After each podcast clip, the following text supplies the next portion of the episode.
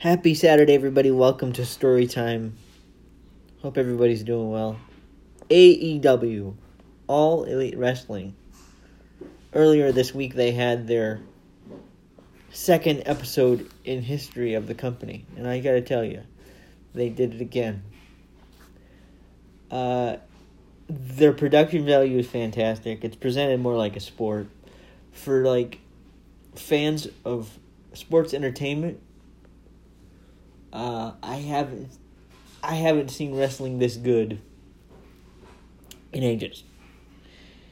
Uh, WWE is a publicly traded company now, so they got to be aware of the fact that they can only do so much uh, as far as you know censorship and making sure that they stay presentable. And as a publicly traded company, they can they their hands are tied a little bit, and they can't really do the TV fourteen product like they used to. Now, I'm still a supporter of the WWE. Do I think that AEW will get to the level of you know being able to compete with the WWE?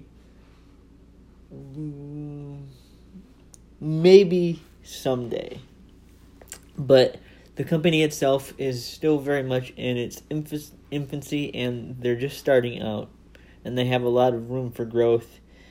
But based on what I saw on the second show uh, in their history of you know television, I gotta say they put on a great show. I think that Darby Allin versus Chris Jericho for the AEW Championship next week is going to be a fantastic match. Um, the tag team division is going to be a, a fantastically awesome thing to watch.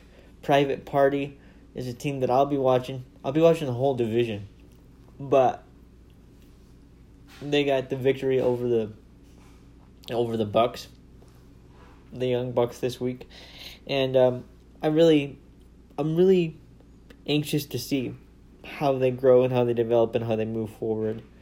Uh, brilliant second episode.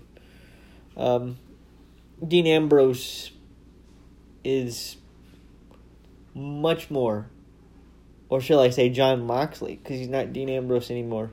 Dean, Dean Ambrose slash Jon Moxley, Jon Moxley slash Dean Ambrose, the former Dean Ambrose. It's much more hardcore, much more Terry Funk in AEW than even he was in the WWE, and I think that suits him. He reminds me, uh, Dean Ambrose slash Jon Moxley, Jon Moxley slash Dean Ambrose has always reminded me a little bit of Terry Funk, and uh, I think we need that in modern wrestling. Not like not like the super hardcore stuff, but I think the personality that's a bit off the hinges and what's always worked for Jon Moxley is fresh to professional wrestling. Uh, those who can play someone who is a little bit off their hinges, um, it makes it makes wrestling interesting. It makes wrestling unique. It makes wrestling more dynamic. And I think that the second show for AEW was a good one.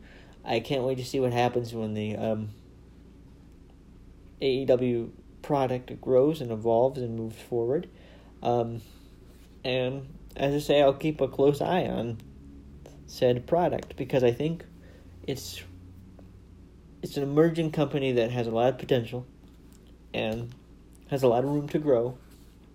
And if they keep presenting product consistently like that on a weekly basis, where the fans are passionate, where they show up, where they make noise, um, I think we have an interesting future for the world of professional wrestling. I really do. Happy Saturday, everybody. The Pete McHugh show is coming up soon. In the meantime, grace and peace be with you.